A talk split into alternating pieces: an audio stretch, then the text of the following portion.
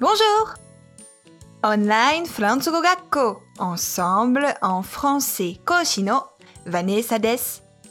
今日もとっても役立つフランス語の表現をご紹介しますね。4月1日はエイプリルフールですよね。嘘をついても怒られない日です。さて、フランスでエイプリルフールは何と言うでしょうかある動物が出てきますよ。Poisson d'avril Poisson d'avril Poisson d'avril Poisson d'avril 4月の魚そうです。魚ですね。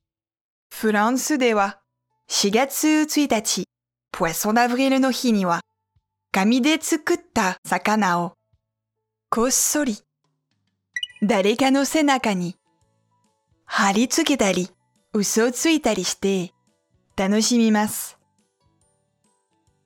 あれ知らないうちに私も誰かに魚をつけられていました。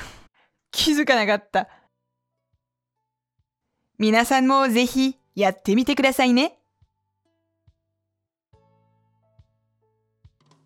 さて、もっとフランス語を勉強したいという方は、アンサンブルのレッスンでお待ちしています。Au revoir! À bientôt!